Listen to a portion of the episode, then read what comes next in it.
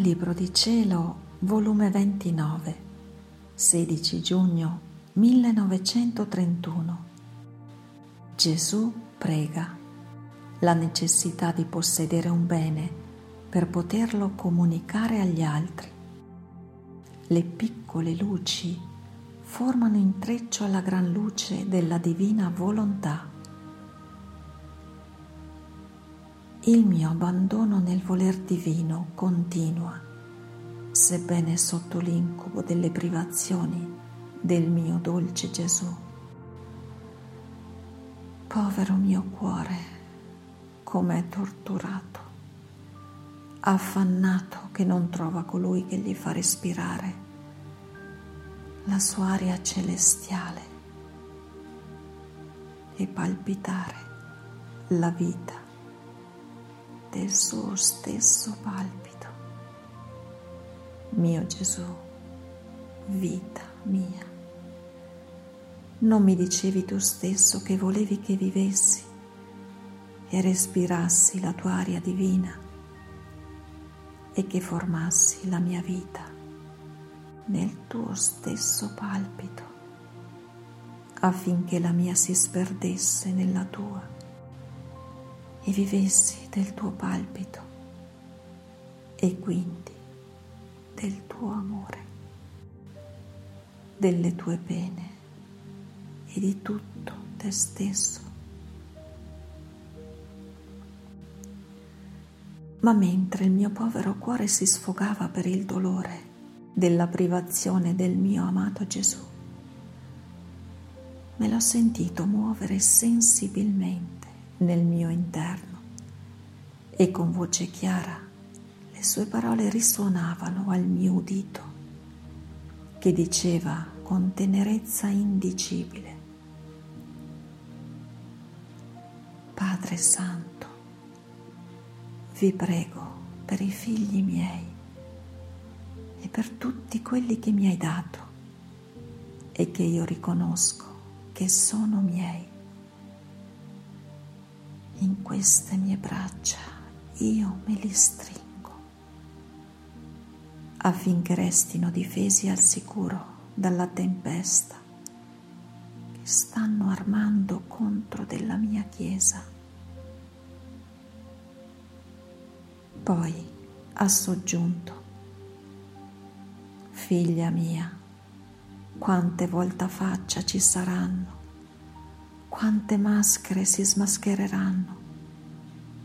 Io non potevo sopportare più la loro ipocrisia. La mia giustizia era colma per le tante finzioni e perciò non hanno potuto più tenere la maschera che li copriva. Perciò prega insieme con me affinché restino salvi coloro che devono servire alla mia gloria e confusi coloro che vogliono colpire la mia Chiesa. Onde ha fatto silenzio e la mia povera mente vedeva tante cose funeste e tragiche. E mentre pregavo, il mio sommo bene Gesù ha ripetuto.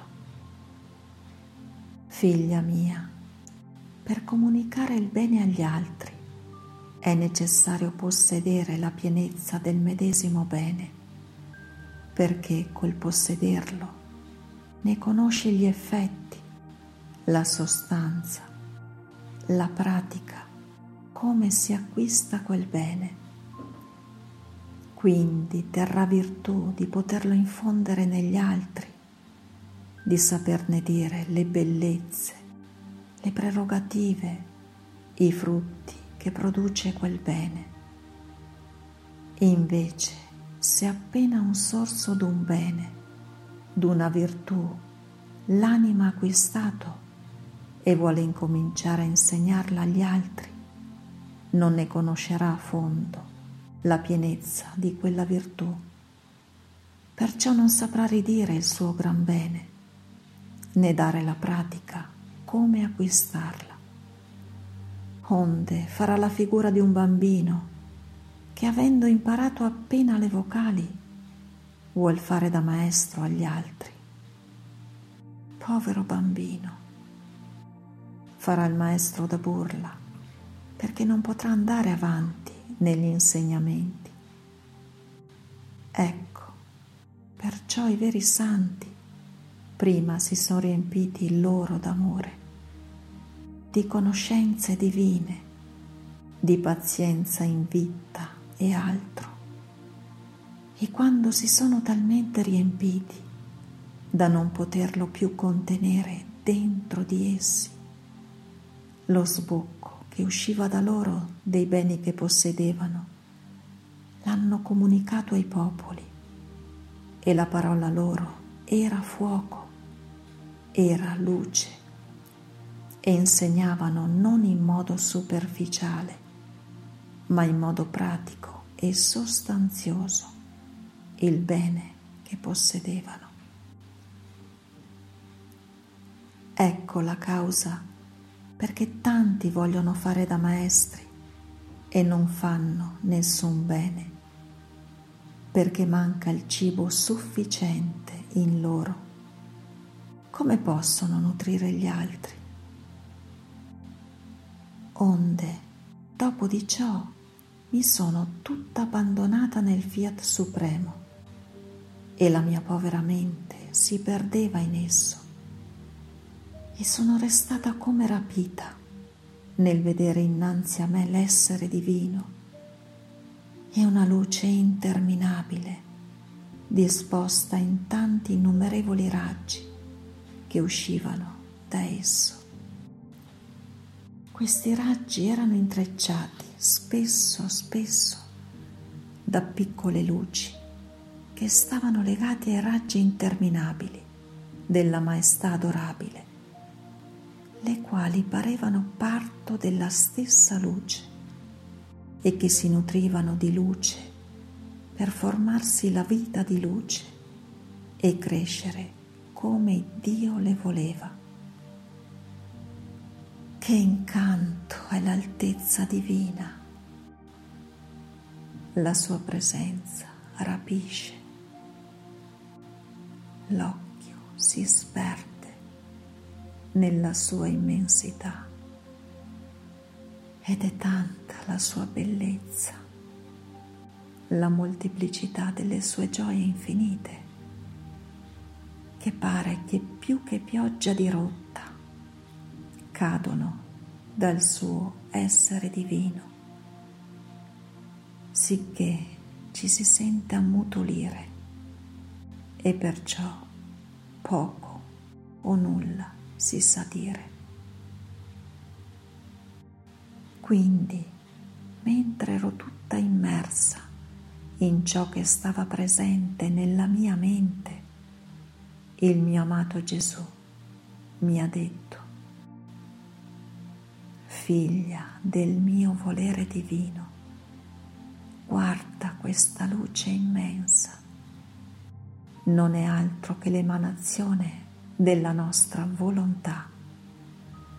Dal centro del nostro essere divino, come pronunziammo il fiat, così si distendeva per formare con la sua forza creatrice ciascuna cosa creata. E per fare che nessuna cosa uscisse da dentro della sua luce, rimaneva in essa ciò che usciva dalle nostre mani creatrici, sicché quegli intrecci che tu vedi ai raggi della nostra luce non sono altro che tutte le cose create. Alcune stanno come in custodia nella nostra luce affinché non subiscano nessun cambiamento.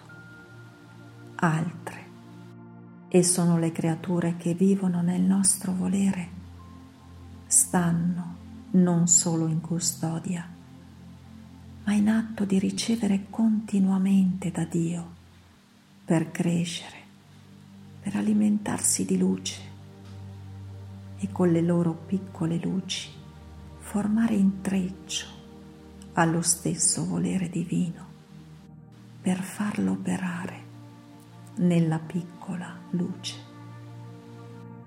sicché queste piccole luci danno il campo al nostro fiat divino di renderlo operante continuamente in loro. Pare che ci danno da fare e ci fanno continuare il lavoro che con tanto amore incominciammo nella creazione. E quando la creatura ci dà occasione di continuare il nostro lavoro, dandoci libertà di operare nella sua piccola luce, noi la gradiamo tanto che rendiamo operante la piccola luce insieme col nostro lavoro e non ci sentiamo isolati da parte delle creature, ma godiamo il bello della sua compagnia ed essa gode la nostra. Perciò col vivere di volontà divina non ci lasci mai soli e tu avrai il gran bene di godere la nostra compagnia. Fiat.